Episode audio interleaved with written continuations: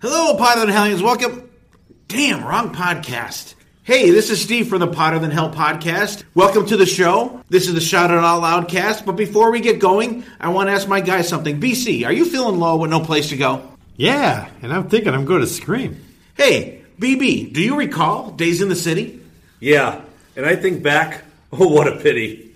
And hey, Dylan, do you feel uptight on a Saturday night? Yeah, man, my heater's broken. I am so tired. Well, I'm going to throw another log on the fireplace and listen to the Shout Out Loud cast. Oh, yeah. Steve, stand by my side, and I'll be next to you. Oh, God. Shut the fuck up, BC.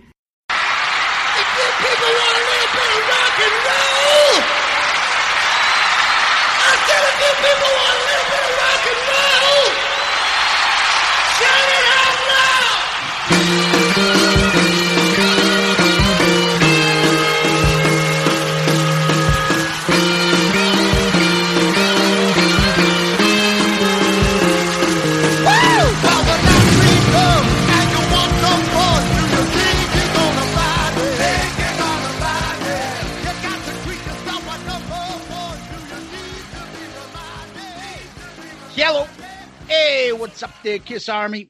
Tom and Zeus, another episode of Shout It Out Loudcast, episode 115. We're calling this one Saint and Sinner. Tom, how you doing? Excellent, my friend. Saint and Sinner. What a great title for uh, an interesting topic. Yeah, no, exciting times are upon us once again. Yeah, we are uh, kind of going. Uh, I don't know what's the word. We're going to the mattresses, Tom. I like Because- that. I like the because reference. it's because it's March Madness and it's Kiss album madness time, and we are overwhelmed with Kiss album talk.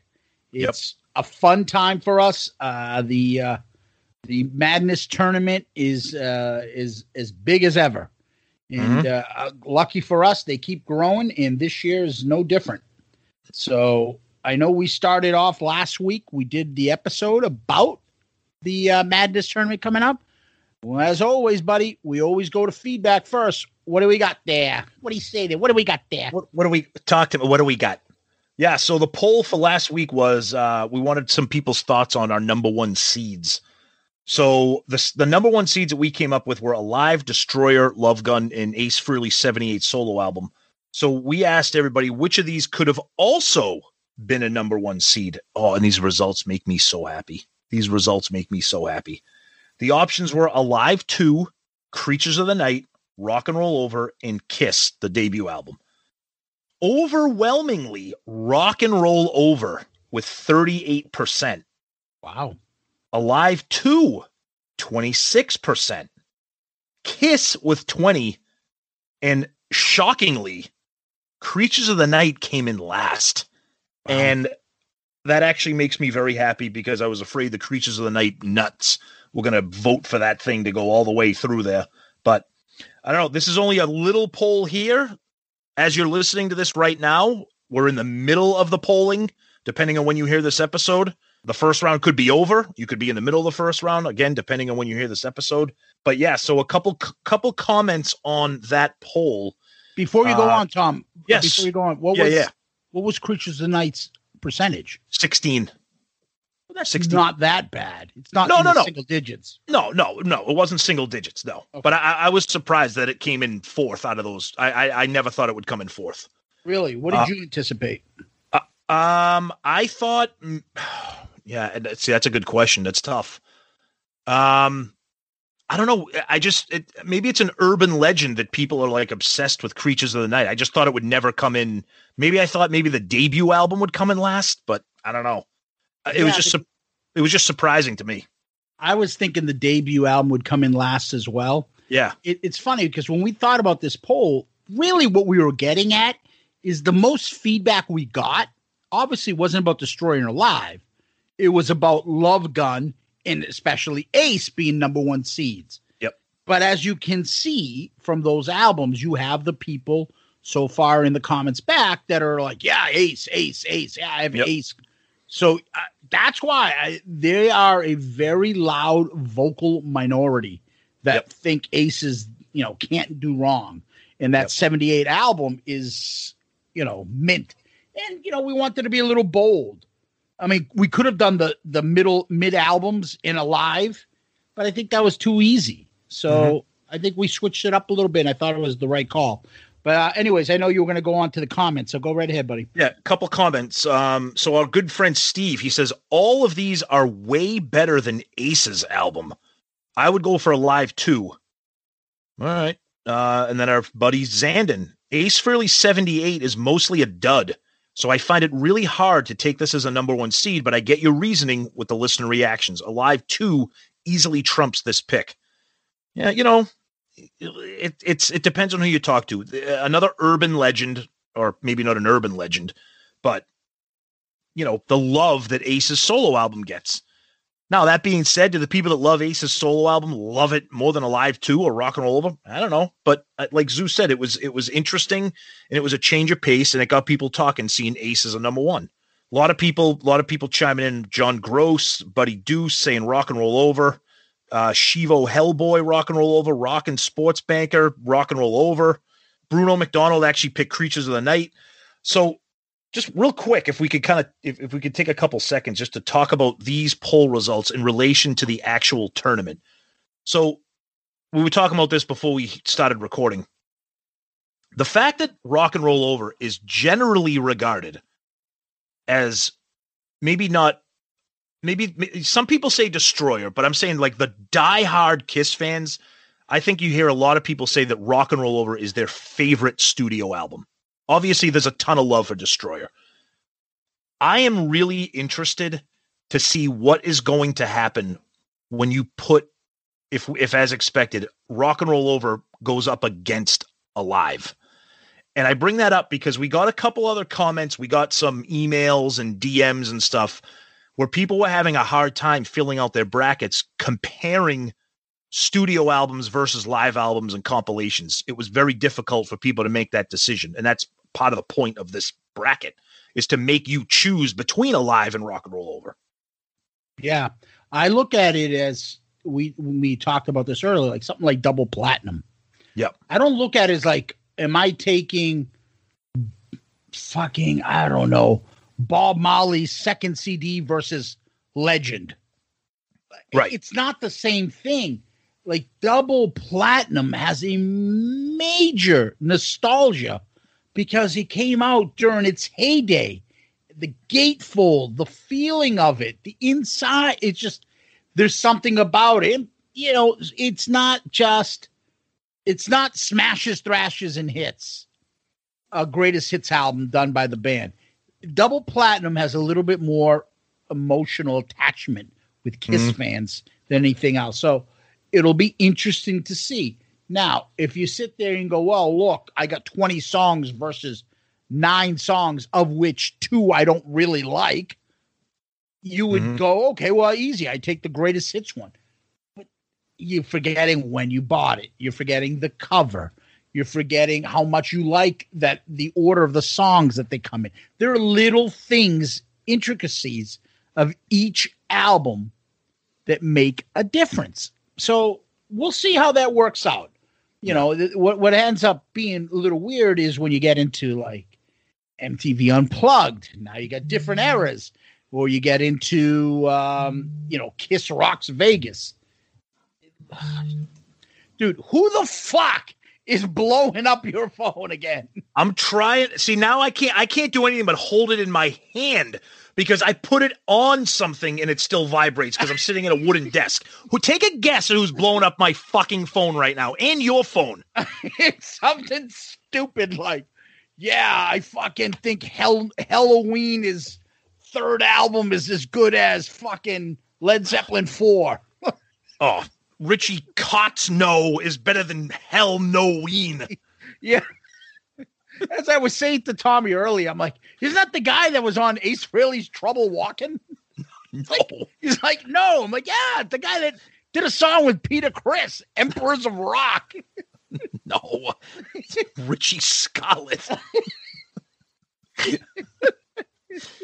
If you're wondering who's blowing up our phone right now, by the time you hear this episode, the live stream will have already happened. So it's it's Pooney again. Oh, number one pick. Oh, this is our new number one pick. Like it's it's it's it's it's typical Pooney. So, Yeah. but that being said, so a couple more comments about the episode itself.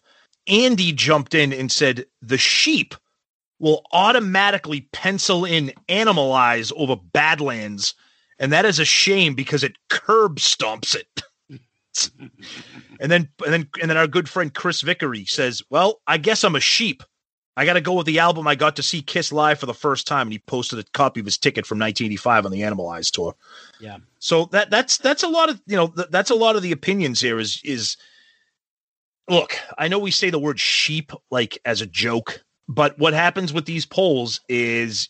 And, and we're grateful for that. Is you get a lot of people retweeting, commenting, sharing, and we all know when you scroll through Twitter and you see a poll, if if it's not your band, sometimes you go with the most popular or most familiar. So I, I, I barring anything insane, I think a lot of people can predict, you know, the final eight or the final four, maybe even the final two. Who knows? But regardless of that, it's going to be an awesome ride. And Yep. I can't believe it's the third year. Um, our buddy Steve said that. He's like, I cannot believe it's been the, it's the third time you're doing this. Where is the time gone? Uh, looking forward to this. And then he goes, I'm looking forward to this. And then I'm looking forward to being in a grumpy mood when all my favorites get walloped in the first round. so, yeah, no, we're, we're excited for this. We look forward to this every year, and we just can't wait to see where it goes. It's going to be a good time. Oh, his favorite like Chelsea's gonna get knocked out in the first round. Yeah, What Uncle else? Paul, Uncle, our buddy Uncle Paulie started his own uh, hashtag there. You know, he he's he, he's he'll be the one who votes for Chelsea just to just to just to make sure it doesn't get a zero.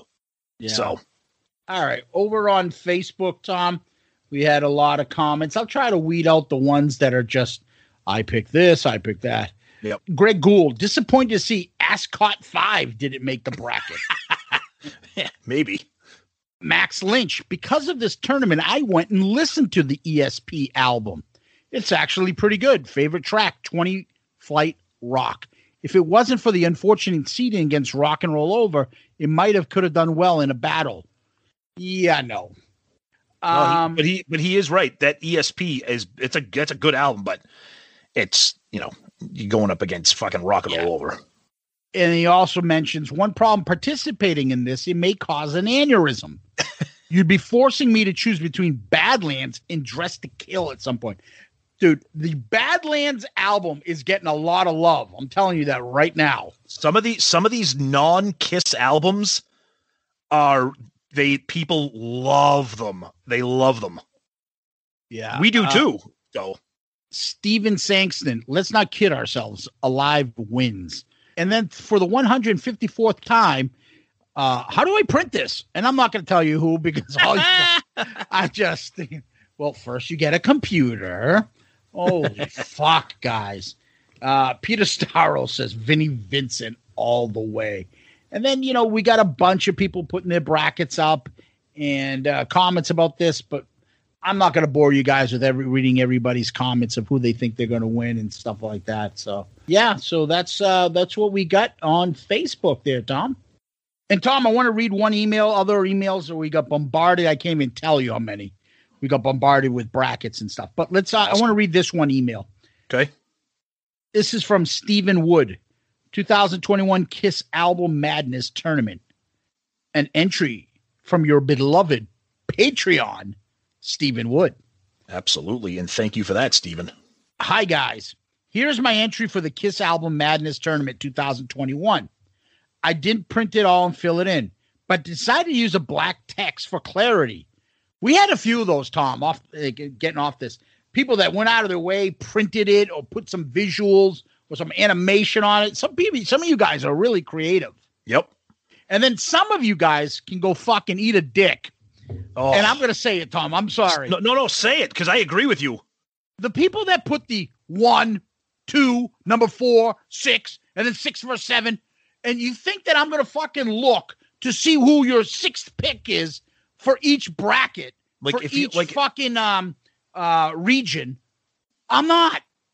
Congratulations. You go into the pile. We're not checking the scoring. So I hope you win and do well and tell us your score because I, I'm not fucking doing all that work.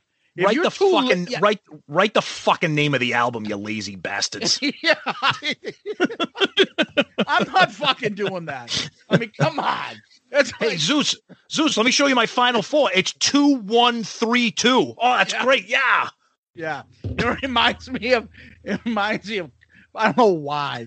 Just lazy and just fucking hey, do this fucking hey shitbag, fucking look these up for yourself. It reminds me of fucking what's his name? When Daryl goes, Hey man, take care of this, and he throws throws the shake at a oh, team. And fucking just splashes, splashes all over him like he's some piss hand. Yeah. Yes. Yes. Hey, fuckos, why don't you take care of this? Look up my fucking scoring the way I rank these. One, six, two, and a five. what the fuck is that? You want me to write the shit out for you? Fucking do it yourself. Oh man. I'm sorry. Let me get back to Steve stuff. I had to go on a rant about that. Do it. All right, all right, all right, all right. This was heaps of fun, and I was surprised that harder HTH, hotter than hell, made it to the end, even though Alive was always going to be a bitch to topple.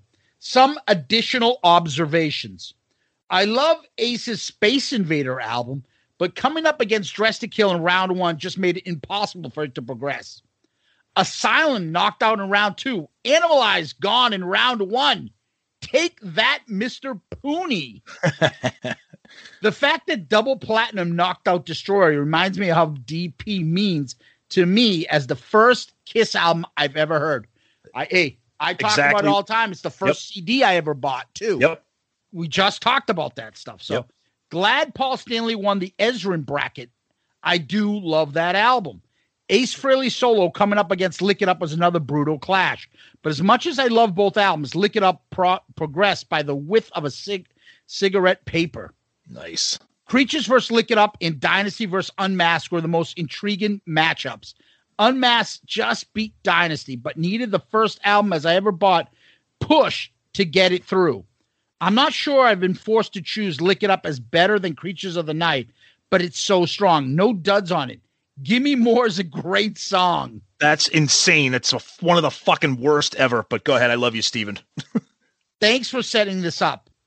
I may do another, this is what I think will happen submission, but we'll see. Can't wait to hear all the other feedback and matchup commentary from all the participants.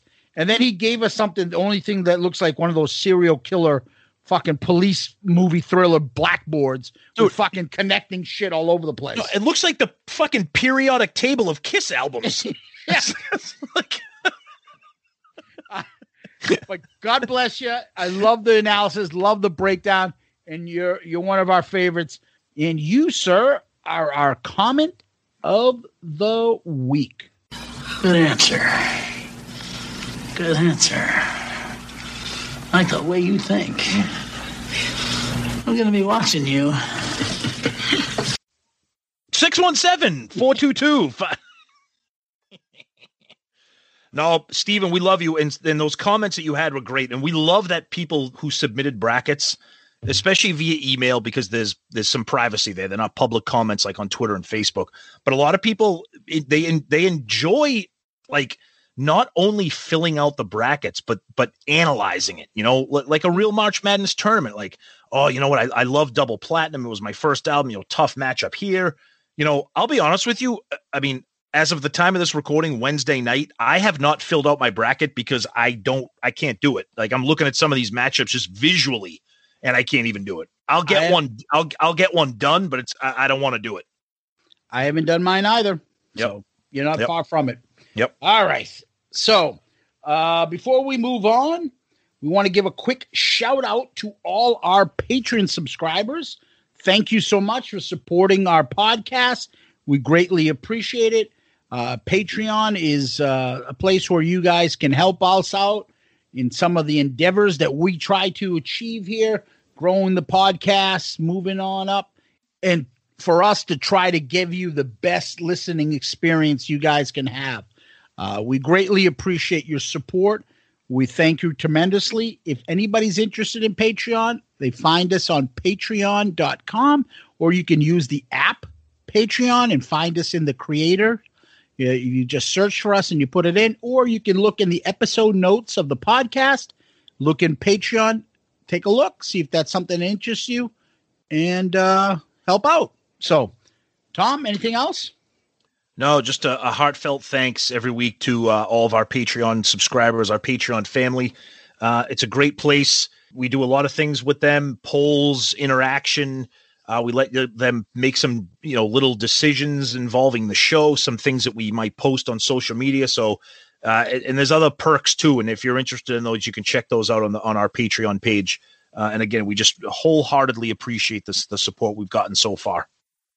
Yeah. So Hello, Pantheon podcast listeners. Christian Swain here to tell you more about my experience with Raycon earbuds. Our family now has three pairs of Raycon earbuds around the house, and my wife just grabbed a pair of the Headphone Pros to replace some headphones from a company that was double the price. And yes, she loves them. Now, if you haven't pulled the trigger on a pair of Raycons, or even if you have, but you're in the market for another pair because they're just that good, well, now is the time to check them out because they just launched their upgraded model of the best selling everyday earbuds. With Raycon's upgraded everyday earbuds, now you also get active noise cancellation, ergonomic design, and multi point connectivity that lets you pair with two devices at once. New quick charge function, three customizable sound styles, plus awareness mode. Available in a variety of vibrant new colors to complement any and all skin tones. I even have a pair of earbuds in a cool green color. I have tried just about every earbud known to humankind, and these Raycons are fantastic. Seriously, if you've been wanting to check out Raycons, there truly is no better time. You're going to ask yourself why you didn't check them out sooner, and Raycon offers a 30-day happiness guarantee. So, what are you waiting for? Go to buyraycon.com slash Pantheon today to get 20% off your Raycon order, plus free shipping. That's right, you'll get 20% off and free shipping at buyraycon.com slash Pantheon. Buyraycon.com slash Pantheon. Hey folks, Steffan Chirazi and Renee Richardson here from the Metallica Report. And we are proud members of the Pantheon podcast family, where the best of music and podcasts unite. We've got something pretty cool for you. We're giving away an exclusive Metallica merch package worth over $250. That's a whole lot of scary guys, skulls, M72, and other sought after Metallica swag. And we've made it easy for you to win. Follow and share the Metallica report, and you're in the game. Go to pantheonpodcast.com slash Metallica, enter your email, and hit that button to be entered to win. And just like that, you're eligible for our monthly exclusive Metallica merch package. And guess what, rockers? You can enter every month. So just do it. And while we love our global brothers and sisters, the lawyers won't let us ship outside the U.S. That being said, Tom, what's going on in Kiss World? Okay. So I posted this thing. I saw this on another Kiss group from from a reliable source. I would like to think a, a guy that I see on uh, on Kiss Facebook groups posting news and pictures, etc. So he posted something, and then I shared it to our groups about Vinnie Vincent mm-hmm. doing something called May Metal Madness, which appears to be Saturday, May 29, 2021 in Nashville. Now, the problem with this is that when you go onto Vinnie Vincent's website, there is no mention of it at all. So I don't know if it is a brand new event that hasn't made its way to his website or it this this the graphic that we shared it looks the exact same quality as the other events that Vinnie has done.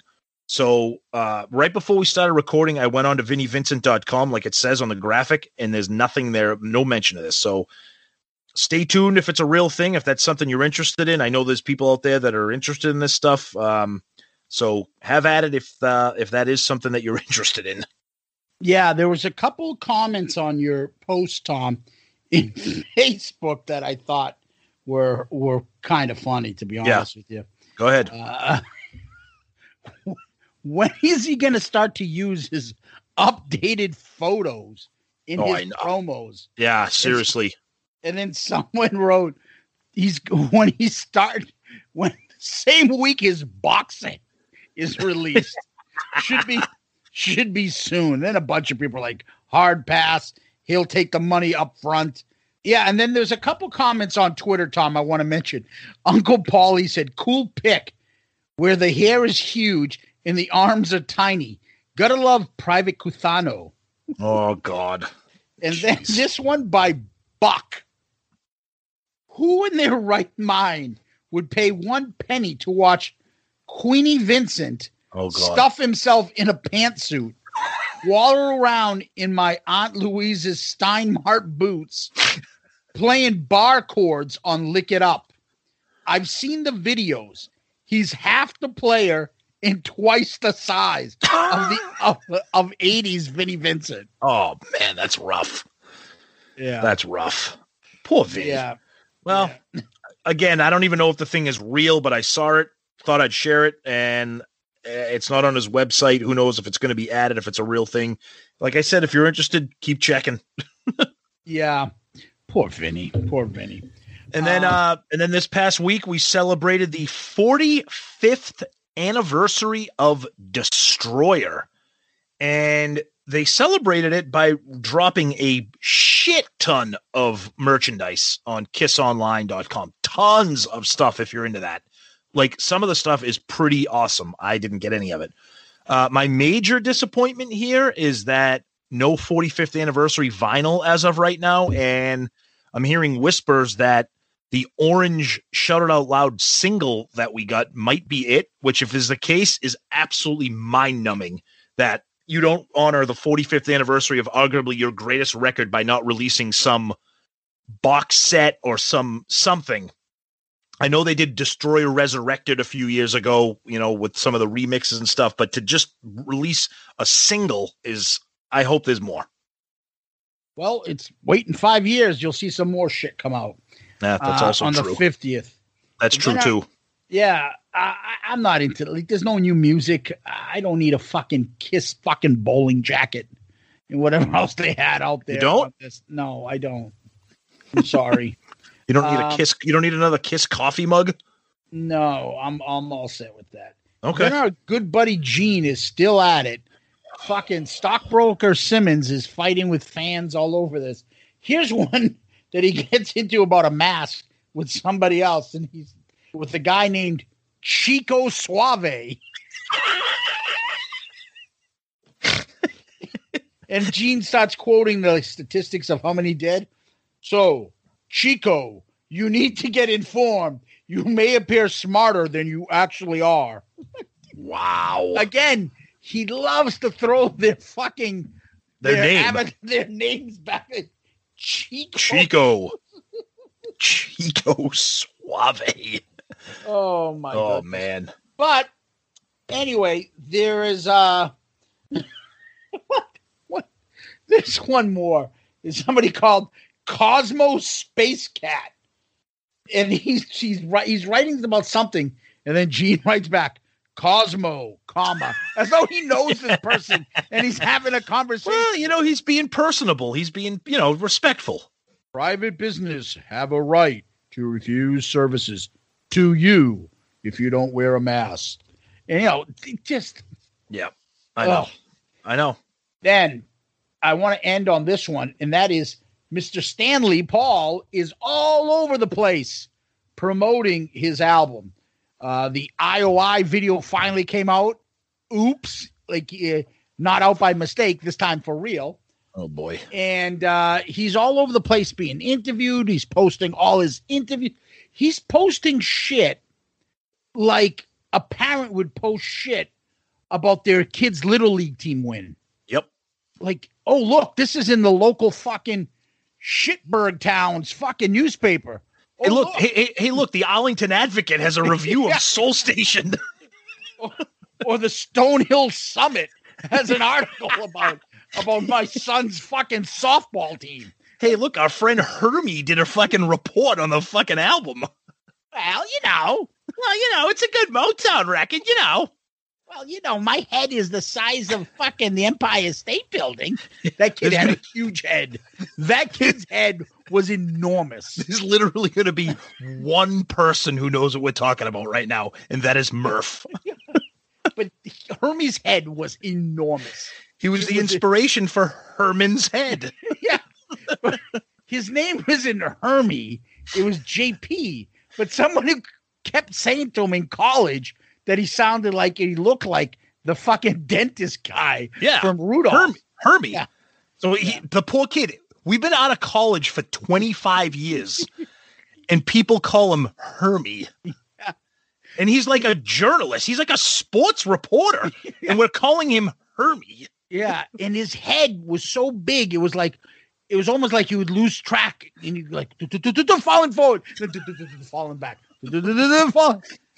Oh, but his head was huge. Why but are we anyways, why are we such assholes? What the fuck? anyways, the other thing that I want to make a, a note of is that Paul posted an interview that he just had with Rolling Stone magazine. Ay, ay, ay. So, yes, that Rolling Stone magazine. And he writes a really terrific interview. I think you'll enjoy. Um, Dude, dude, Rolling Stone magazine, have you not been blasting them for like 40 years? But somebody gave you the time of day for your side project. And you if you read like the thing, it's just I did find some of it interesting that they were trying to find stuff in previous Kiss songs. Like, where did mm-hmm. you get your inspiration? This and that. And he mentions and he brings up the callback in Shout It Out Loud. okay. Think you're gonna find it. Think you're gonna find. So he's trying Yep. to say that's a, like the Four Tops influence. I can hear you, you know, whatever, but I'm sure more than other people did. The Four Tops did that, but I get his point. And then he was talking about uh, I was made for loving you. So I enjoyed that he was the kiss part of it. And he talks about he thinks he can tour with Soul Station, but maybe not with Kiss. And they'll wait and they will continue their tour. He's basically advocating, saying, Yeah, we're definitely going to tour and finish it, but not right now in the way the conditions are. And he just, you know, the usual conversations about when it's safe, when will it be safe, and things like that. But the the interview's not bad. I- I'll give it credit, but it's just it's just full of the same hypocrisy that we've been talking about for the pandemic. And pandemic Paul stuck his head out. And he, he did it again. You saw they asked him this question. You saw Otis Redding in concert. What do you remember about that experience? Oh, God. On here we go. Well, music really shaped my life. I saw Solomon Burke too when he was brother Solomon Burke. Who? And and whether it was hearing Beethoven as a child or Verdi or Puccini or going down to the gaslight in the village to see Dave Van Ronk or seeing the Yardbirds with Jimmy Page. Like, Dude, dude, you, dude, you wrote Bang Bang You. Fucking relax. Jesus Christ. Oh, uh, just oh, when I listen to this one, it has to do with how something affects you emotionally. when I heard Nessun Dorma the first time, I got I, I got chills. I had no idea what the lyrics meant, but the music had such a great effect. What? I don't even know what he's talking about. Am I that dumb? I don't even know what he's talking about. Well, one of the things that you brought up in that interview that I think is interesting, and of course, anytime Paul speaks, it annoys the fuck out of me, so I just extrapolate it even more. I like how he made it a point to think that Kiss won't be touring anytime soon, but Soul Station will. Soul, Soul Station will be out there. You know, we play small clubs, small venues, not big, not big arenas and and sheds and stadiums. You know, like Kiss. Soul Station will be around. You could get your tickets for Soul Station. Kiss, I wouldn't plan on that, but I'll be around. Like, dude, why do you have to phrase it like that? Because Okay. uh, again, you see things the way you want to see them, you hear things the way you want to hear them. When I hear that, it's another method of pushing Kiss over here and putting Soul Station up here. Uh, Nessun Dorma is a Pavarotti tune, Tom. Oh, I drive a Nissan. Is that the same thing or no? So, but go figure that he's telling Rolling Stone that he got moved emotionally by Pavarotti. Dude, they are not going to respect you. They are never going to let you in their club. And you used to Ever. act like you didn't care about that, but now you are. So there's a few things here I want to fucking get off my chest here about. Do it. I'll jump Okay, in. so- go ahead. Number one, why isn't Kiss releasing any new music? The music industry, you can't make money off it. Is Paul trying to make money off of this? Is Paul doing this album to make money?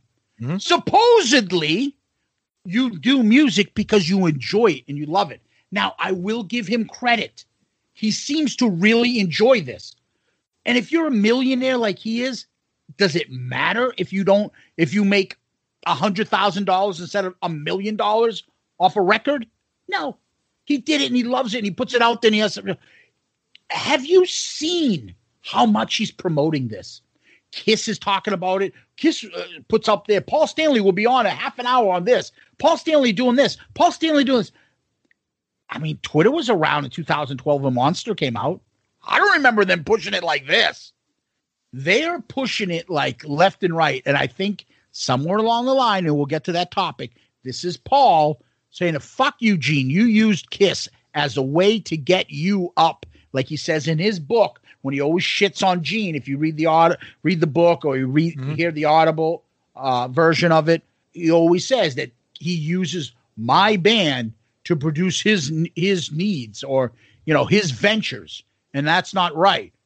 You're not fucking using the Kiss Army and the, your Kiss fame to produce this side project for you personally. Yeah, it was surprising to me. You and you just said it too. Surprising to me to see the Kiss social media pushing this as hard as they are. He's been working hard to put just out there interviews left and right, going on fucking interviews that he would never go on before. He would never do that for Kiss and all that stuff. He so wants that fucking pat on the back. He's so looking for validation. He so needs it. He's doing all this shit for this fucking album. And the harder he and, and the and the harder he tries, the more pathetic it looks to me. Now, again, you You uh, can uh, see it that way. I uh, I just look at it as hypocritical. Why aren't you doing that shit about Kiss? that's what I mean. Known for. That's what you're there for.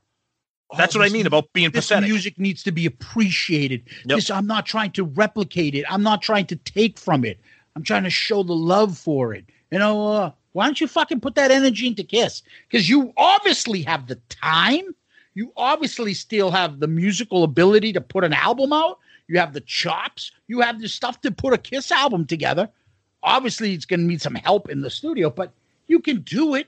Why aren't you rewarding your fans with that? Why aren't you enjoying what you did to get there?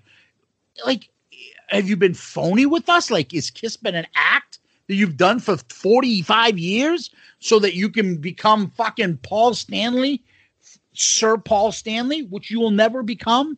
You're not becoming Sir Elton John. You're not. So stop with this shit. And you, I look over at Gene and the record industry, you can't make. Who gives a fuck, you asshole? At what point is you have enough money? You're not losing. I'm not taking money from your pocket, Gene. You can't put an album out together. You can't say, you know what? I've got a fucking couple ideas. You know what? You can't meet up and take fucking Phil and a couple of your Gene Simmons band and do some fucking a live edition of some of your deep cuts and say, fuck you, I'm putting this out. What? There's so many things you could do. There's no money in it. There's no. Who gives a shit? This is Paul doing this right now for money, or is he, you know, self-indulgent? He needs this for himself, or else he's gonna have a fucking mental breakdown, and his therapist told him to go out and do this or something. I don't know what the fuck this is, but he's doing it, so it defeats all those excuses they've made of why they won't put a new album out. If you think about it, Tom, they've released what two albums in the last twenty years or so. Yep. And it's Two funny too, albums. and, and, and, and it's funny. Couple things regarding Gene in the record. So when you come out there and tell us that you that there's no music in the record in, in the in the industry right now, so are are we to interpret that as everything that you've done up to this point was only for the money? Like we like let's not be foolish. Obviously, artists want to get paid. But because now you think that the well has run dry, now you're like, ah, fuck it. I'm all set. I'm not going to do any music. Fuck the fans. Fuck the music. If there's no money, I'm not going to do it. And then another thing, What's the Alice- profit margin on that? That's Right, all that exactly. matters. Is that it? Then, then- then another thing, Alice Cooper just dropped a brand new record. I'm not an Alice Cooper fan, but we have friends who are. It's getting rave reviews across the rock community. Okay. Gene Simmons keeps saying rock is dead. Well, guess what, Gene? You are the demon in one of the biggest rock bands in the history of rock and roll. Make a fucking record and prove to everybody that rock is not dead. Instead of lying down and saying it's dead, prove to everybody that it's not. You haven't made an album in fucking almost 10 years and it sucked when you made it. Okay? Come back and do something kick ass. Like you said, even a Gene Simmons album. You did Asshole. That was a mess, but you could do something. You have a band. Do something. Do something. And as far as Paul's concerned, there is plenty of time to write and record new material with Kiss. We've been saying this since the pandemic started and he was baptized Pandemic Paul. He doesn't care about the band anymore. He doesn't. He's trying to erase that that that memory from everybody, which is why he's doing things with Rolling Stone, which is why he's referencing these obscure artists that no one knows who they are. And he knows that no one knows who they are, but it elevates him. It makes him sound like you've said before, the Renaissance man, an educated musician. Sir Paul And- Stanley. And that's what he wants. Yeah. And it's garbage. It, it's complete garbage. Yep. Who amongst the band is promoting the the actually music of Kiss? And right now, if you're going to tell me that ACDC didn't didn't just drop an album as well, And it got rave reviews as well. it's a pandemic. People are dying for new music.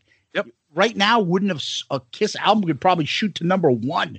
Something they've never had It would. before. Enough because Kiss fans want the hard copy. They're not downloading shit. Yep. You release it the right time, it would sell and could be a number one fucking album the first time in your career. ACDC, like you said, Alice Cooper. I know I'm forgetting a bunch of other big bands have released albums during this time. They could do it. It's just a matter of like, well, what's the profit margin of us doing it?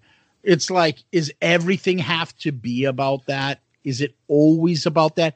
It's an insult to all of us when you only put it in that those terms. What am I making? I can't make money off an album. Which is why they which is why they celebrate the 45th anniversary of Destroyer by slapping the logo on about 50 different items from t-shirts to hats to belt buckles to fucking bomber jackets to all this shit. Yeah. No music, no nothing because they know people are going to buy it and that's their profit margin. Why do we need to make music when we can just celebrate our, our our eh, the anniversary of our albums every year and just throw out throw out new stuff? That's Yeah. what they're going to do and they Oh, well- they're going to continue to do it. Yeah, I'm sure you want to buy a fucking Lenny and Squiggy fucking jacket that from that with the Ugh. Destroyer logo on the back, right? Yep. Yeah, I know. I know. It's just it's beyond frustrating between the two of them. And you know, Paul's all gung ho. He's got all this energy behind this stuff. I seriously wonder if Gene is hundred percent behind this or he's rolling his eyes.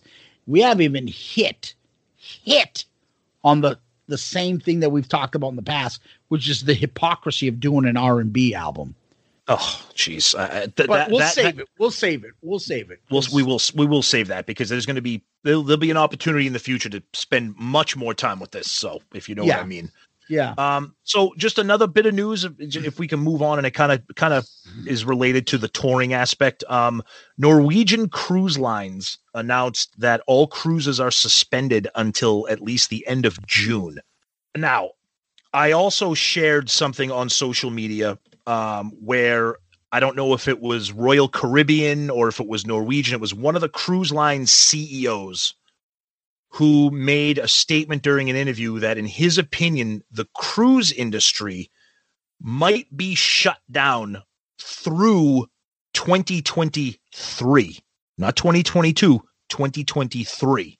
Now, that sounds insane to me, but what do I know? I'm not in the industry. I'm not a cruise guy. I don't know. I guess the reason I'm getting to this is, and I know Zeus, you jumped in and said, you know, be positive, be positive. I, I, I'm begging and praying because it's the first time we've decided to go on the Kiss cruise. I just don't know if, if it's going to happen. I mean, we're we're almost into April and things are still being postponed and delayed. I don't know. We'll see what happens. So we have to wait to see what happens on July 1st to see what Norwegian's decision is is moving ahead. Again, the Kiss cruise is not until the end of October. So we got 7 months to go and hopefully we talk about this with people doing the right thing, paying attention, being safe, getting vaccinated, etc. Things hopefully get opened up again and, and start to live life. We will see, but you know, obviously people are on edge about that. And same thing with our tour that's supposed to be in August. Who knows if that's going to happen too? So those are a couple things that everybody's talking about right now. Yeah, yeah. Well, it's St. Patrick's Day parade, Tom. So let's talk about some fighting. Nice. Good segue. Good for you. Yeah. I'm trying. Bravo. I'm Bravo. And so when we were thinking of topics a while back, I came across, as I always do, my late night rabbit holes of YouTube videos. YouTube? YouTube. um, I came across, and it's a clip of basically Tom, uh, Tom and Gene. Um, it's a clip of uh, Paul and Gene from like you can tell it's the revenge era, the bomber jackets, Gene and the fucking goatee, and uh, Paul with his long hair parted to the side. Eh, You can tell it's that era. So apparently, this was an interview. It was done December 12th, 1993. It was prior to their appearance on Dick Clark's New Year's Eve, 94. So before the production, they did a quick interview. So we have a clip of it. It's seven minutes long. Before we really get into everything, I'm going to just play it for you guys, have you guys hear it and hear the context of what we're going to talk about because I think it would be helpful. So without further ado, here it is. Okay, remember these are going to be for either one of you two, whoever wants to answer, okay? Let me know, let's do it. Waiting for speed.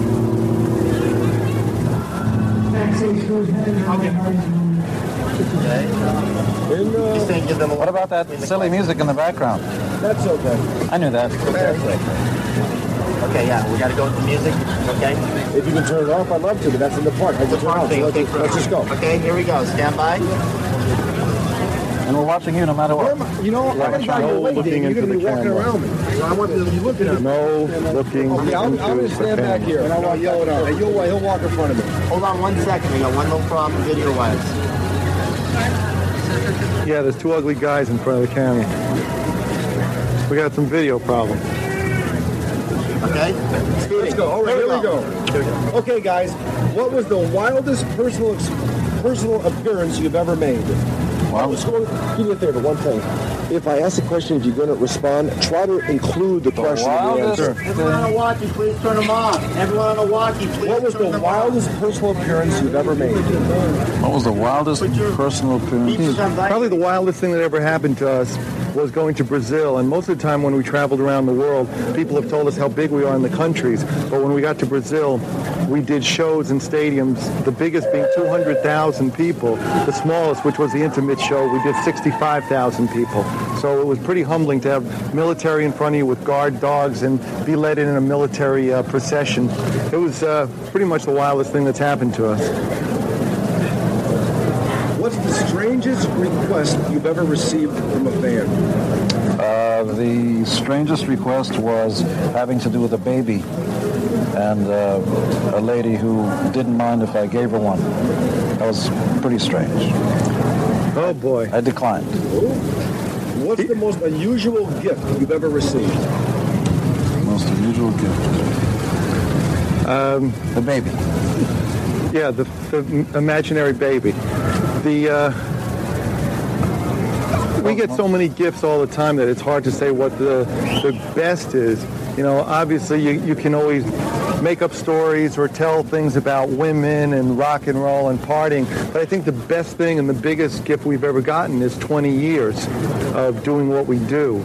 And that comes from the people, and that comes from their heart and soul. So that's a little more important than, you know, we can talk about, oh, there's so many women.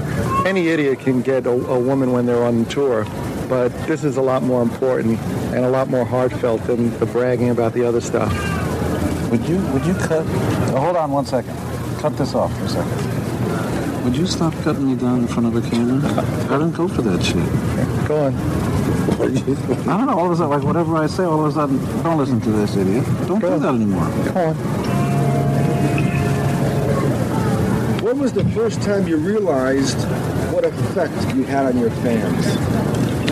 Probably the first time uh, happened in New York City when we first got together. We were opening up for um, local groups, groups that never really made it, and uh, immediately we knew because uh, I mean, uh, in the beginning we were just playing rock and roll and didn't really have a sense of what it really was, and then we saw the effect it had on the people, and then we immediately knew this is big. This is going to happen fast. When you first started out, who were your who were your own idols? When you first started, who were you looking up to in the way of music? Well, there was so much happening with music. Um, I think obviously Elvis and stuff like that's been an influence, but I think more importantly, if you go back further, you get to the blues and stuff like that. And if you're going to be influenced by rock and roll, you got to go back a little further. So um, obviously you got Elvis, you got the Beatles, but you also have Howlin' Wolf, you have Muddy Waters, you have people who really wrote the book that everything's based on. Then obviously you get the Who, Led Zeppelin, things like that. But your homework's important.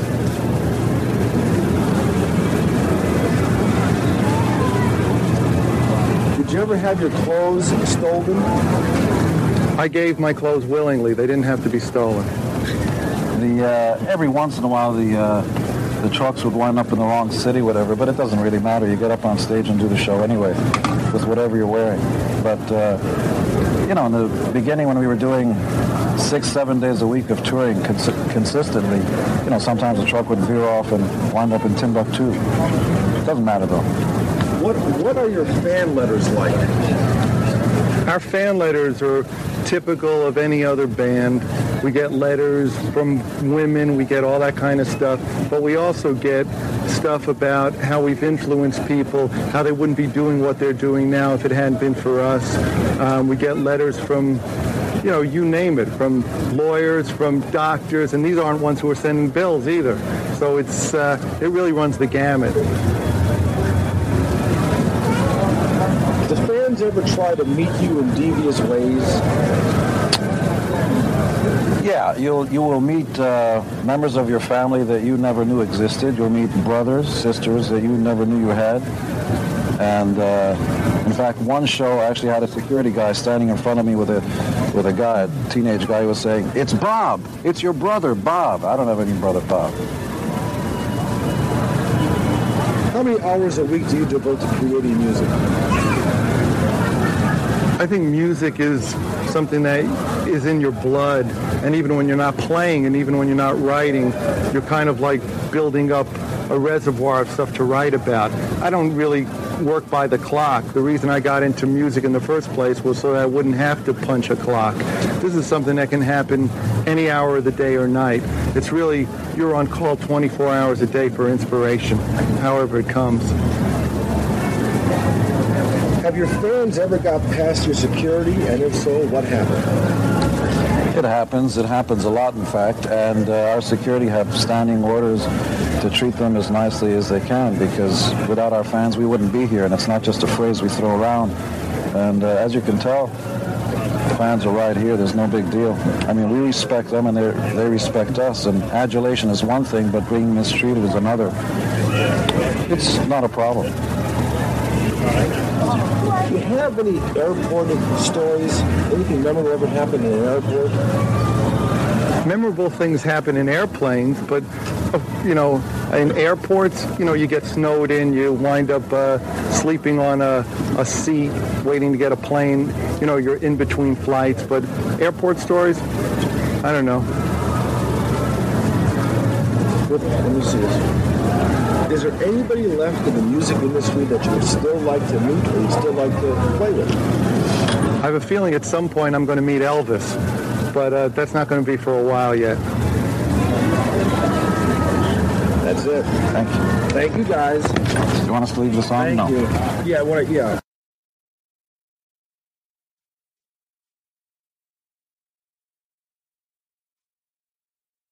And we're back. Okay. Uh, we're back. So, you guys got to hear it.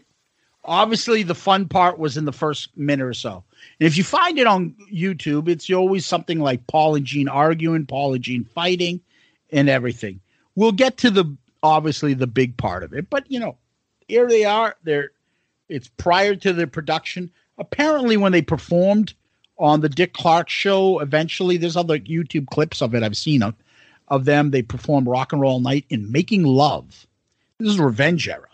That's Uh, crazy. you know, with with Bruce playing and stuff. I've seen the clips of it. I don't know if they played more, but they played those two songs. You know, you start off lighthearted. If you watch the video, Paul just seems to be like, "All right, I, how long? Twenty minutes? Yeah, we can fit this in." He's got his arms folded. He's got kind of like a like uh, like. All right, what do we got? Let's go. Like it, defi- like- it, it, it definitely like- helps to watch this. yeah, it, he doesn't want to be there. Yep. Gene is got his Gene. I'm funny, and I, I I got my my canned lines. I got them in my pocket. Ask me questions. I want to throw them out. I'm ready to put them out for you. So you know, before they even start, the guy says, "Oh yeah, we have a problem with the video here. Yeah, the video is uh, you know not working or something like that." And then G, then Paul, which I could not believe, Paul says, "Yeah, because we got two ugly guys in front of the camera." Like self-deprecating. I couldn't believe it. Paul's making fun of himself and Gene. He would never do that now. Never do that. That was a different era, a different Paul. Yes, yes. And the guy's like, whoever the guy's asking him the interview is like, hey, try to include the question when I'm phone. I'm like, Jesus Christ. After all the interviews these guys have done, they probably like rolling their eyes, like, what the fuck? What? Yep. And um, you, Paul, really still the same, arms folded and everything. And it, they ask questions. It's like they're trying to get the most salacious answers. The guy's not helping. He's not saying. So when you first came off that album, what kind of music were you trying to live? Were you trying to expand your horizons? When you went from uh, you know, Love Gun to Dynasty, like it's nothing like that. It's No, like it's, not even what? about the music. yeah, what's the wildest thing that's ever happened? Yeah. You you put that guy's asking Gene to come up with this shit. That's what Yeah. they want. Yeah. And Paul is not having any of it. Paul's like, well, we went to Brazil and people talk about how big you are, and then you know, in certain countries, then you go and you see Brazil, and obviously he's talking about the fucking insane Creatures of the Night tour in Brazil. Mm-hmm. A couple hundred thousand people saw them. He's talking about that, and then, but you know, Gene is like hamming it up. The questions like strangest request, and Gene talks about a woman and a baby, and she wants me to give her one. And Paul's just like, oh boy. But that's exactly what that's exactly what the interviewer wants, though. That's why Yep. he's phrasing those questions. You know, he they, he he because and especially he knows that Gene's going to give him what he wants, and he did. Yeah, and then the, like, what's the most unusual gift? And then Paul's like, "Oh, you mean besides the imaginary baby?" So already he's throwing the digs in there, like, like cutting down Gene's stupid fucking fantasy like life that he's he's trying to get everyone to believe he's living. Yep. And and Gene seems like he's still jovial. He still seems fine. And then it gets into where where it goes off, and that's when Paul starts saying, "Well, any idiot can get a woman on tour, you know, but the best gift that we've ever got is twenty years, and that comes from the people." You know, Paul given that that's usually the Gene line. Sometimes just like you, the fans. Yeah, we we listen when the fans talk. We listen. Oh, Yep. But that's when it was and the bragging and about the other stuff. And then Gene, I don't even think it was that bad, Tom. I'm going to be honest with you. I don't even think it was that bad. Go ahead. Because when he says anybody idiot can get a baby or whatever, or get a girl on stage, um, on tour, and Gene like jokingly puts his hand up, like me, I'm the idiot. Yeah, I can do it. Yep. And then you know bragging about the other stuff. Then he just something happened with Gene out of nowhere, just flicked up, and he's like, "Hold on, would you stop cutting me down in front of the camera? I don't go for that shit." Yep. And Paul, arms folded, not moving, not budging. It's like, go on. Like, okay, all right, enough. Go on, finish up. He's telling the guy, finish up, and he's telling Gene, go on, go back to your spot. Go, doggy. Go, go. Sit over there. You know.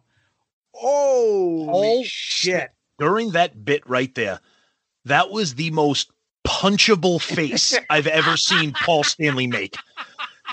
And I'll tell you right now, the love that Gene must have for him on a professional level must have superseded the fact that he wanted to knock his fucking teeth out. Because again, you have to see the video. I see. You have I to don't even see think it was that bad. But then he like he turns around to him and he says, like, would you stop cutting me down? I don't go for that shit. And he's like, whatever you say, it's like I say, listen, don't listen to this idiot. he's telling Paul, you're making me look like you're under you're undermining me in front of everybody, making me look like an idiot. Whereas I see Paul going, You're doing that all by yourself. I'm so sick of listening to you your stupid cliches. That's why we're on this fucking tour and we're fucking doing stupid shit because you and your stupid sayings are all an old tired act.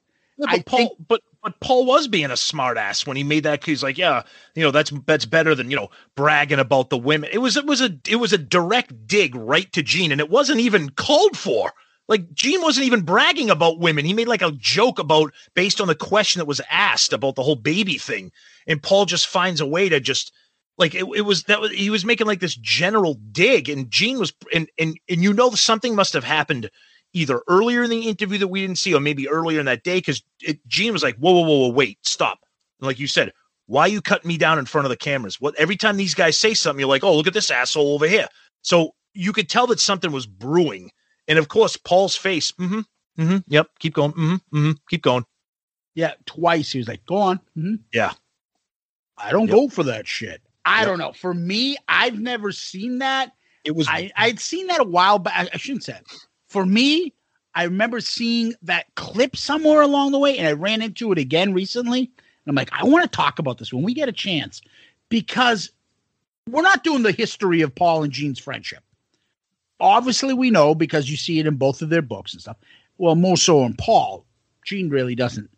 Uh, Gene doesn't really cut Paul down ever. Nope. No. When he has a chance, he will be very polite about somebody. Just like think about it when the Rock and Roll Hall of Fame, he fucking pulls up and says these kind, kind words about Peter, or he says these kind words about Ace.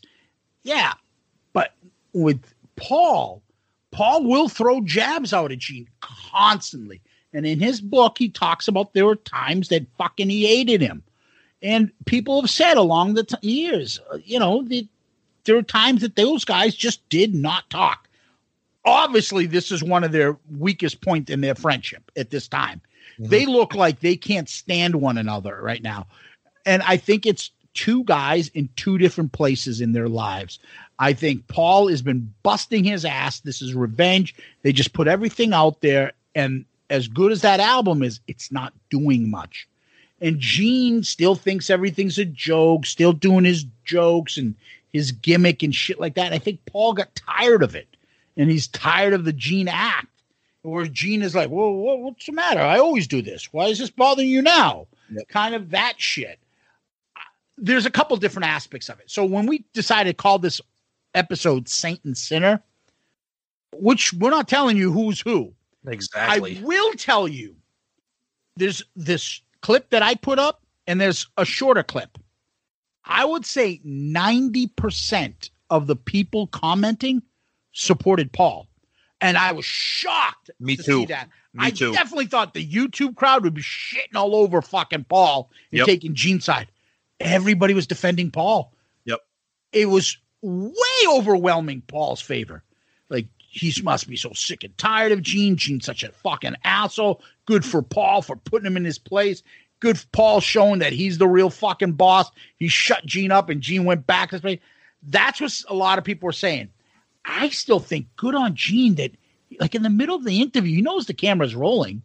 Turns to him, he's like, right to his face. Right to his face. He turned. He turned his body I again. don't Again, uh, that shit. Yeah, ag- yeah. He didn't just turn his head and look to him. He turned his body and got body to body, front to front, and was like, "What the fuck, dude?" Like, Yeah. I do I think that this has happened before. And I believe Paul probably knows what's he gonna do? He ain't gonna do shit. Fuck off. And another thing too, maybe, and again, you know, obviously we don't know. We're looking into things, so this is the revenge tour, and let's not forget, That album was put on the map originally because of a Gene single, a Gene video.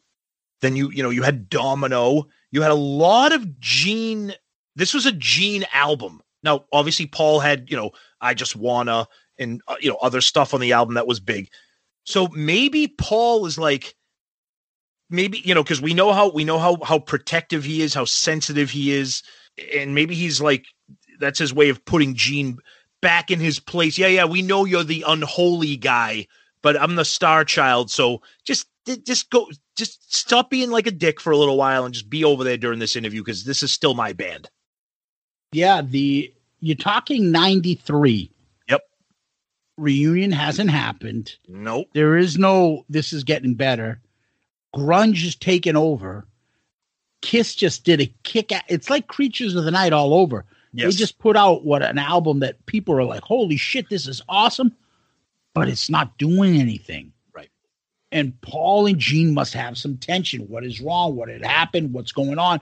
How do we fix this? And whereas I can see Gene being like not stressing out about shit. Yeah, having a good And- time. And Paul being like, dude, can you fucking like grow up a little bit here? We're, you know, this is when Paul was still answering questions like Paul Stanley would. Yes. But if you listen a little further past the interview with the argument, there's other stuff. Paul throws out, what kind of letters do you get from fans? Lawyers, Yes. doctors. Oh, I love it. I love that. Um, somebody then he asked him, Have you ever had your clothes stolen? Yeah, what is that? And then Paul answers and says, Well, I've had, say, my clothes t- given willingly. So you just threw out something like that, Thank you. Yep. right? And that's okay when you do it because later on they ask him about what about fair, like fans in airports? And even Paul's like, like what? Like this question? He's like, well, memorable things happen in an airplane, like wink, wink. But That's like, exactly. you know, that's the- our flights getting delayed. So think of the questions that have been asked so far, too. What has happened in an airplane? What have the fans done? Have fans gotten past security to see you? What's the wildest thing that's ever happened? These are questions right up the demon's fucking alley. They're fucking questions put on a tee for Gene to use that shtick and hit it out. Maybe, you know, this is a uh, an organic conversation we're having here, Tom. So this a lot of this thought, I'm just throwing this out there because we're Yeah, go- discussing this now. Go for it. Maybe this is the kind of shit Paul's annoyed with at this point. Like, can we fucking talk about the music? Like, here we are. We're t- you know we got an album out. We're doing this. and this. This guy's asking a stupid Gene shit. Gene's buddies with this guy because it's Dick Clark and production's problem. He's probably fucking annoyed with the guy and annoyed because he looks like he's annoyed with the guy in his questions Yes. too. Yep. Not just Gene. And then Gene gets all these fucking softball Gene type questions that he loves. And he's probably annoyed and he should probably like be like, hey, partner, help me out here. Steer it to the band and get away from the stupid fucking groupie talk we're talking about. Yeah, the hypocrisy though of Paul, it's just it's like you want this to be like oh you know all the fans and blah blah blah and oh Gene's over here he's the idiot banging all the chicks. But then like you said you ask a question about having your clothes stolen. Oh I've had them taken off willingly. Oh okay have you had any problems in an airport? Oh no but up in the airplane. So which is it? Like what like you can be like the like the, the like i don't want to use the word misogynist because that's a little bit too dramatic but you can be the guy making all those jokes but when but when when when Gene does it during an interview and gets funny, that's when you're like, oh, it- doesn't take a fucking idiot to do that. Or, you know, like, but Paul can be the, like, the, the that guy. It's just, you know, I- the, Or go ahead. Go ahead. Or maybe Gene is the tough guy or the boss in the relationship. And what Gene said to him was like, I don't go for that shit. Paul started playing along with it and started doing it too. Maybe Paul's reaction was the reaction of someone that's kind of a little bit scared of Gene, being like, exactly. okay, okay, okay. Maybe he going. went along with it. Yeah. And then he started answering questions in the same manner, thinking like the other part will get edited out. Could be. Nobody will see the part where they're fighting. Yeah. And then he's adding those corny type answers as well. Remember, Maybe. this is 93 going into 94. Right. Grunge is in its golden days right now. Yep. Nobody wants to hear about rock stars with big fancy stuff and banging chicks. That's not happening right now. Right. and at this time, Paul is fucking annoyed and he's just like, Can we talk about fucking music? This is not helping us. Yeah, and at this time, like you said, it was it was early, so there was the, the there was no talk of any conventions. There was no talk of like you were. This was revenge era. We just put this album out. We think it's great. It's not selling great. The tour isn't doing great. They're probably like, why the fuck are we being interviewed by these people asking us these dumbass questions that have nothing to do about the music? What is that all about? It's funny when I was thinking about this when I was watching the the video and we were talking about this episode. It just kind of and again, you you already said it, but we're not going to spend a lot of time talking about the broad spectrum of the Paul and Gene relationship. But this this clip here, it kind of reminded me of like it- uh, the analogy I came up with, and I don't know how. uh, Like I, I told you earlier, I went for a run today. Whenever I'm running, I always think of like dumb shit, especially on the day of recording. I always think of stuff. you know that you know that cliche that you see like in movies and TVs. Whenever like a a, a cop gets shot and the bullet is like in his back or something and they can't remove the bullet because if they remove the bullet it could kill him or it could paralyze him Yeah. so, so the guy So it's has close, to it's close to his spine. right Yeah, yeah. so i think paul and gene are each other's bullets in the back like like they can't they they they want to remove it but they know that without each other they're they'll like they'll die Yeah, which actually almost could have been in that in the part of the Kiss World discussion we talked about in the Gene Yes. and Paul stuff. Paul has recently said again they've never been closer.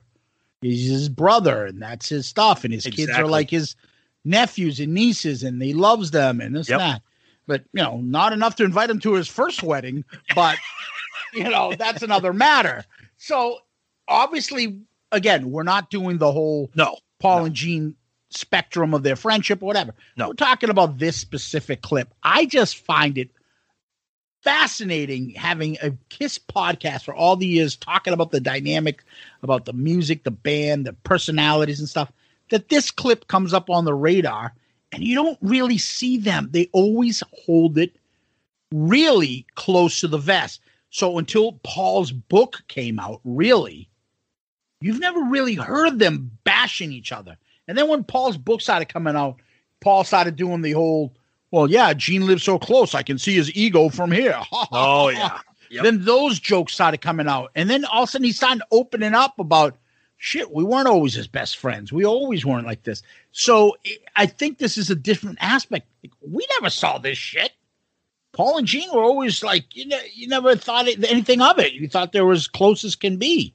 I think the thing, the two things that are really interesting about this video. A, I'll be honest with you, never saw it before. It's and it's hard to find because it's not. It, it, mm-hmm. it, it's kind of obscure. And and the other thing that's very interesting about it is this entire video in the interview. It's all unedited, so this is like raw footage, mm-hmm. and you're seeing an argument or you're seeing Gene upset like in real time. Like this isn't edited. This is like in real time. And you th- and you know that they Gene and Paul thought this was going to be removed and it might have been removed from the final product, but whoever took this video was like no no no no no. This is going to remain and that's I think the thing that makes it so interesting is that it is raw uncut and it's real. it's funny because it's one of those things that um you can kind of equate it to us. You guys all hear us, and me and Tom are always laughing and shitting on everything. Oh yeah, but occasionally, once in a while, you'll catch wind of us arguing when we do the drafts. Oh, Oh, yeah. sorry, I didn't take fucking fucking so and so song. Oh, sorry, I'm not a big fan of fucking country music. Oh, sorry, I don't fucking listen to fucking Arrested Development, whatever that band is. No, Black Sheep. What- What's, what's the one? Black Sheep, Black Sheep, yeah. but which is the big one that you love? Oh, Tribe Called Quest. Ah, That's it. That's Yeah. Yeah. because uh, we were talking about um online about like favorite rap bands. And Oh yeah, yeah, yeah. I'm like, what's the one that he likes? What that? What that new boy look like? Look like Mike Tyson. no, he look like a bulldog. Mike Tyson. He better than him too. Um, yeah, like we do that too before we go on live. We'll you're gonna fucking hurry up. Well, fuck you. Why don't you do it? No, fuck you. Okay, ready, Cole? Click. Hey, how you doing? Right. Tom and Zeus here. Another episode. We do it too. and if you guys could see it in the background, but you know when it's somebody like it's like your brother or your best friends or your any like showtime. Drop it. Put it away. Move on. Go. You don't sit there. That means your relationship is not very strong when someone's like, bye, see ya, fuck off. Right? Yep. And you can't you you can't eh, right. And that's a that's a, a perfect analogy. And it's only been I mean obviously Zeus and I have known each other for 25 plus years, but the podcast has been two two and a half two plus. When you're talking to a partner i- i- in in anything, whether it's a band, a podcast, a, a you know whatever it is, and you spend every day obviously talking about regular stuff, life, jokes, movies, TV, you know, whatever.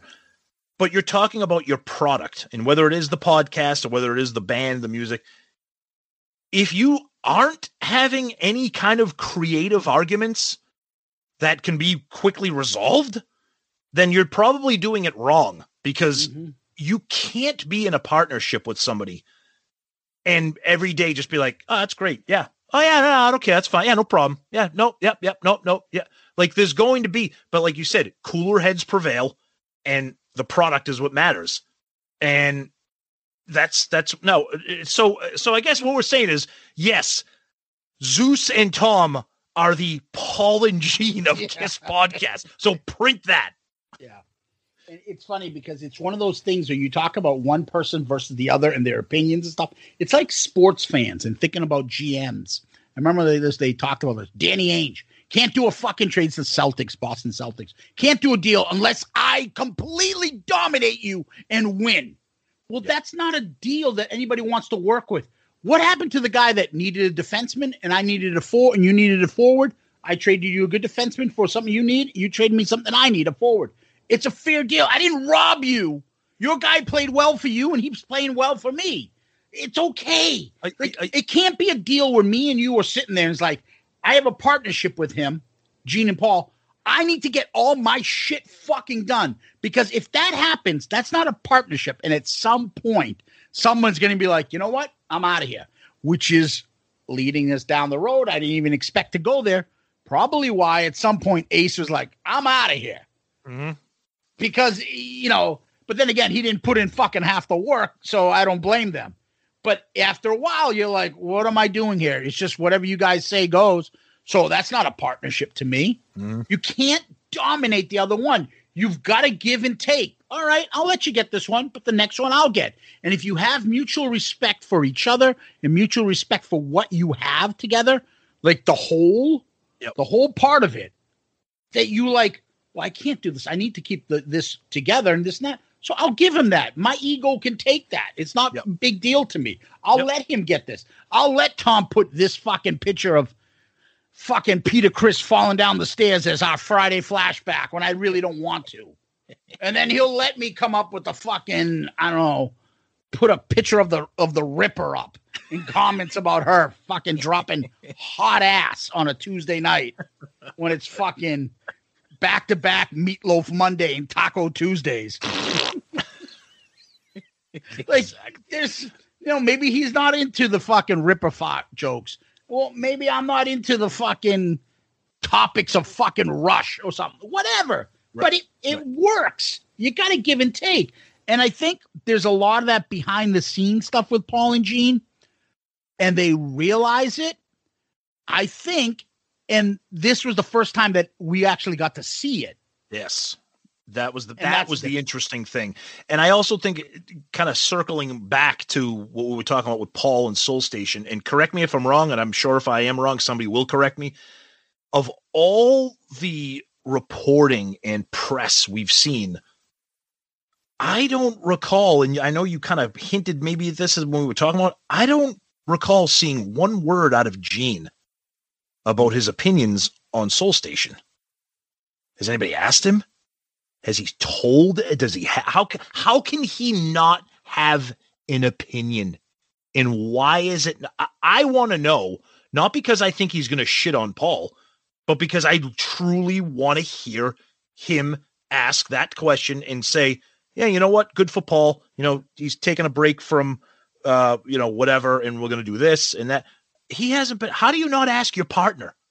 How is that? How does Rolling Stone not ask or, or anybody say, Gene, you know, Kiss is kind of, you know, COVID, the tour is on hold, no new music from Kiss. Your your lifelong partner, Paul Stanley, putting together Soul Station. Thoughts?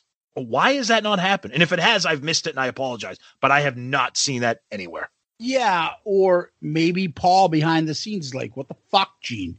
You're the king of promotion and you're not fucking talking about my album? I don't know. We don't know what's going on behind there. And then Paul maybe he's getting uh, we're reading all into this shit, but Well, that's all you can do. That's- that's now all you can Paul's like, hey, fucking Johnny Schmuckballs, put up a fucking thing about uh, my album coming out. Kiss, whoever's running our, our online social media. Maybe. Because remember, if you read Paul's book, he used to fucking get so pissed off at Gene that Gene, and he would say that Gene's using my Kiss, my band Kiss, which I have a part of, and obviously him as well, to for his creative stuff to help him personally. And he would bitch about that, or that he would use Kiss likeness or Kiss stuff to promote Gene projects. Or hey, get some fucking buddy's producer's son to come do background vocals on my album so that you can get a fucking movie role over here. Mhm. Like, fuck you, you're doing this shit. So I think what comes around goes around. And I think Paul's like, well, fuck you, I'm doing this now. And honestly, I think Gene's like, I don't give a fuck. I'm not going to fight with you, Paul. I was I was If just going to say Paul, if this is what you want to do, I will not argue with it. And that's why Paul eventually will probably be like, yeah, that's fucking right. I, Paul is in control right now. Paul is the band, Gene is the brand. But Paul is right now just running everything runs through Paul. Gene seems like he's like, yep, no problem, Paul. Yep.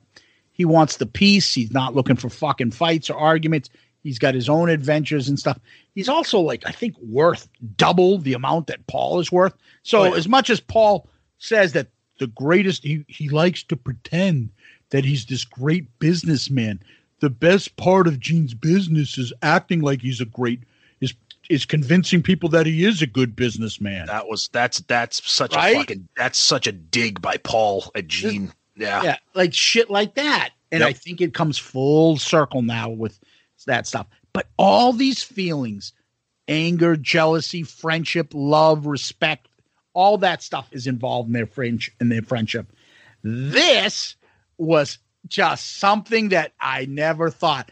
And, you know, again, going back to the reaction on the YouTube clip and the comments that I see is they're all fucking Paul. Good for Paul. Good for Paul. Whereas I'm like, they're just being like, Gene is so fucking annoying. It's so over the top. Yeah, he's had enough. Paul put Gene in his place. Paul put, I still look at it. He might have been right. Yeah, maybe he did. Yeah, he did. Gene had no fucking problems walking in, stepping into Paul's space, Yep. and looking him in the face and say, I don't go for that shit. Yep. And he didn't say, hey, fucking asshole, hey, fuck you. He just came to him with a fucking sophisticated way of looking at him and told him, you know, stop cutting me down in front of people. Well, he he he approached him the way a father may approach a child, where Yeah. where where your mere physical Yeah, presence yeah, speaks more than the words coming out of your mouth. Where you step to him, he's like, Yep. this is what's going to happen. Yep. If you don't fucking stop, I'm going to pick you up by your hair and drag you out of here. Yep. Instead That of saying, listen, you little fucking shit. Sometimes the first part is, is a lot worse than just screaming off the top of your head. But if you notice, Paul's arms are folded. He kind of shrieks his head, like almost like moves his shoulder back, like he's a little, the body language is there. Oh yeah, Is that yeah. Paul is not like standing firm, like right in his face, like He's not even He's looking just- at Gene. no, He's not he's even like, looking "Go at him. He's Yep. like, go on. Yep. Because I think he knows Gene's not going to do anything, and he doesn't want to show Paul uh, Gene that he's like fearful of him or anything like that. Yep. I don't know. I, I just think this was worth a discussion. I No I- doubt. I- no doubt. I, I'm fascinated by this. I hope you guys are. I hope that what happens is that you guys go and I know you heard the clip. Watch it. Watch it. Yep. It's on YouTube. Put in something like Kiss, Paul and Gene fight, or Paul and Gene argue. You'll see the short, like two minute clip, or you can see the seven minute clip where there's a couple more questions in it. And then if you search a little further, you can see the actual songs that they played on that night, which is like I think, um, like I said, Rock and Roll Night and uh, Making Love. Yep. Good stuff. Yeah. Good stuff. So we hope you liked. We thank you for that. And you know what's next? Hi, this is Ed Spangenberg of KlickTeeShop.com, and for all your Shout It Out Loudcast gear and merchandise, please visit KlickTeeShop.com. At Klick Tee Shop, you can find lots of Kiss inspired t shirt designs, plus mugs, hats, hoodies, pillows, and all new fine art selections. And now, here's your question of the week. Okay, so the question of the week this week, you ready for this, Zeus? Because this comes from my lovely wife. Ooh, nice. Now, it is a little bit of a variation on a very common question that we've gotten. Do you like hmm. Kiss? Pretty much. Hey, what's your favorite song off Destroyer?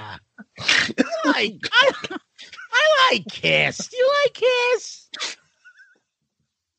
Oh, mercy. Okay. Come on my show. Be my friend. Be my friend. Be my friend, Godfather. You can act like a man. Oh man. Okay. So we've had the question, what is your favorite kiss memory, right? Okay. So this is this is what is your favorite kiss memory not concert related? Because all whenever we get this question, it's always like, oh, the reunion show in 96 or taking Michael to his first kiss concert. Favorite kiss memory not performance related. I don't know if they're favorites, but I always think when I think of Kiss, on my own, my own memory is I can always remember the gum in the cards. the- Nice. See, that's a good one. In the smell of it. Yep. I, I know that smell. Like if you put things in, like I watch Hell's Kitchen and they do the taste test and oh, blindfold. Yeah. If you put that fucking gum in front of me, I'll know that I can pick that out. I know It's it. true. It's true. I would say that, but then I would also cheat a little bit, and I'll say the the thing that I always loved is the dressing up, like that Mhm. I that I that I did dress up, and I do have pictures. And Peter Criss, and I can prove that he was my favorite since I was a little little kid.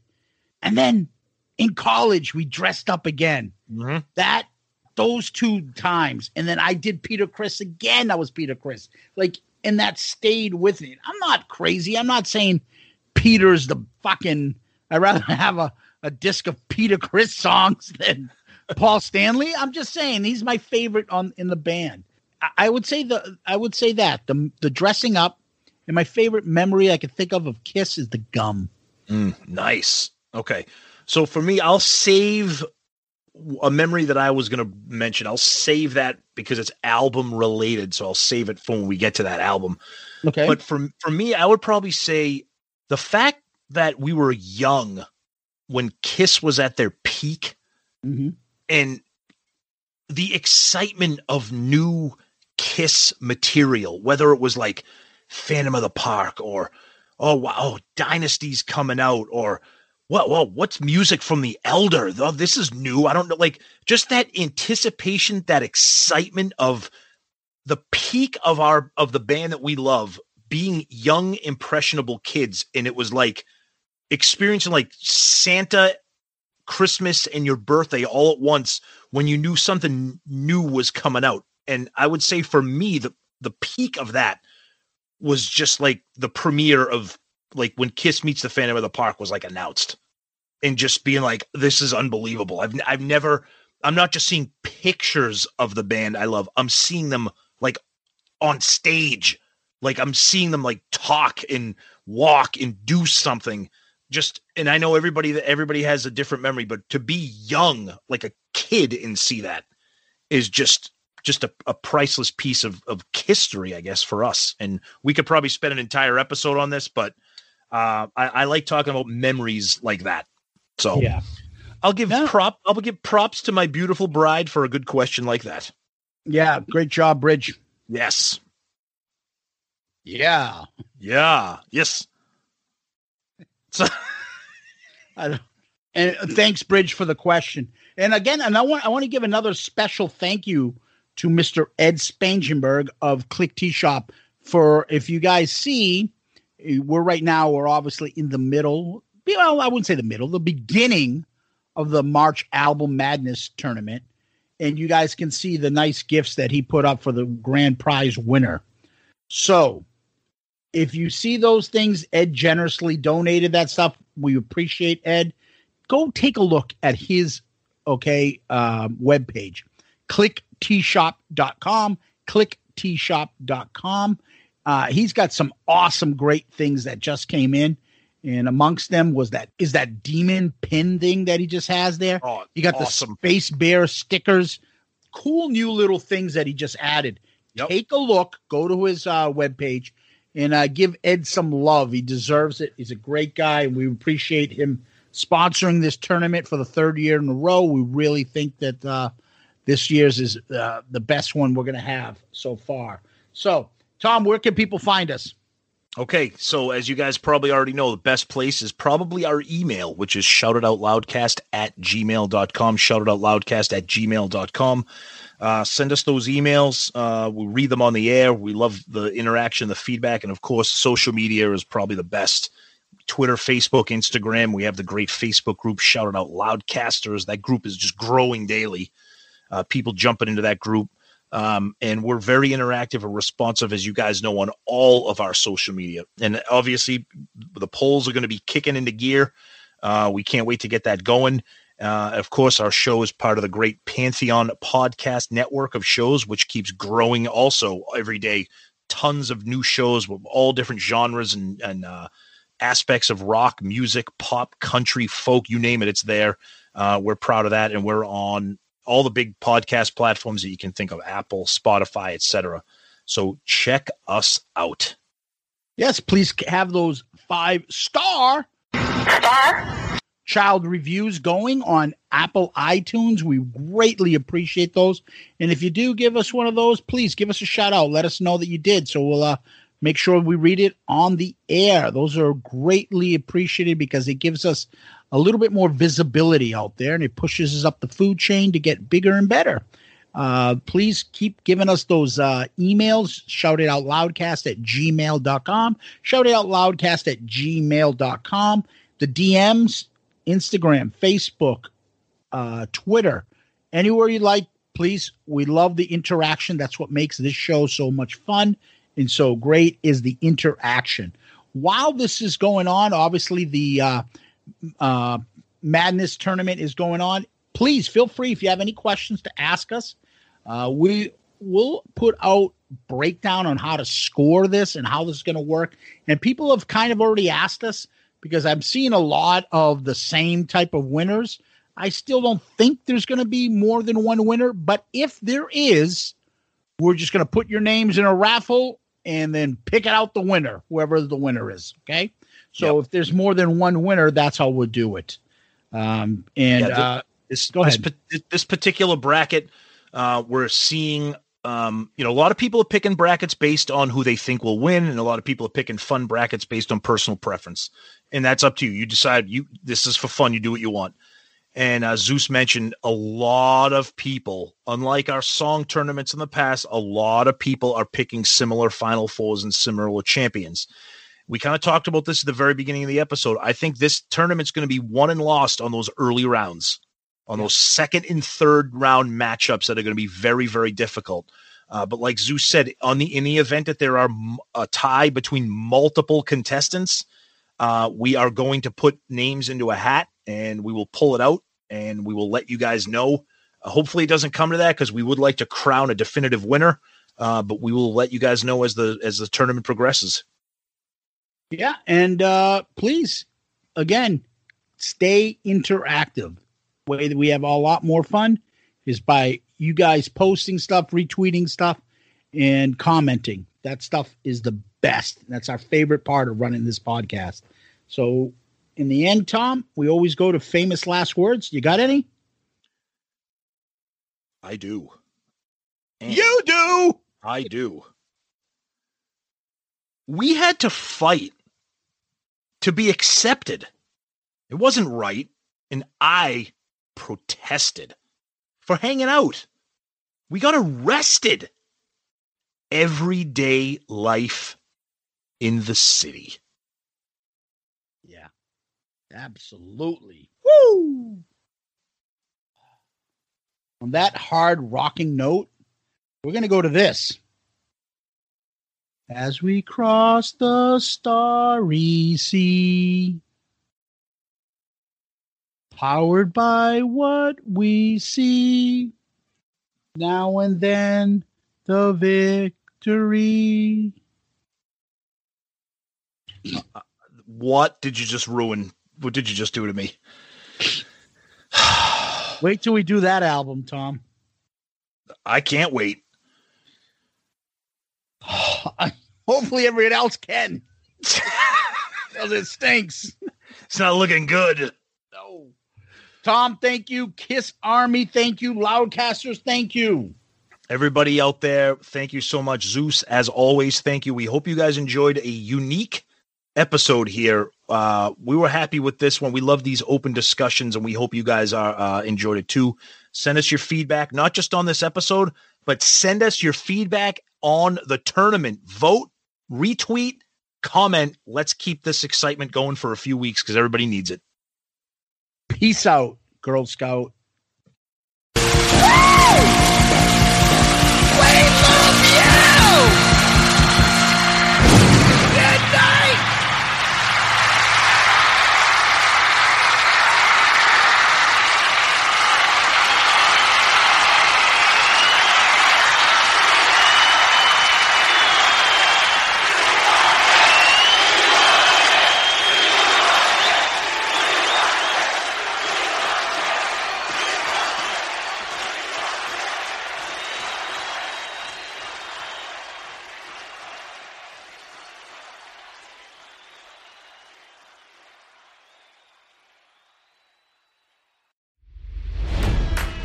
It's NFL draft season, and that means it's time to start thinking about fantasy football.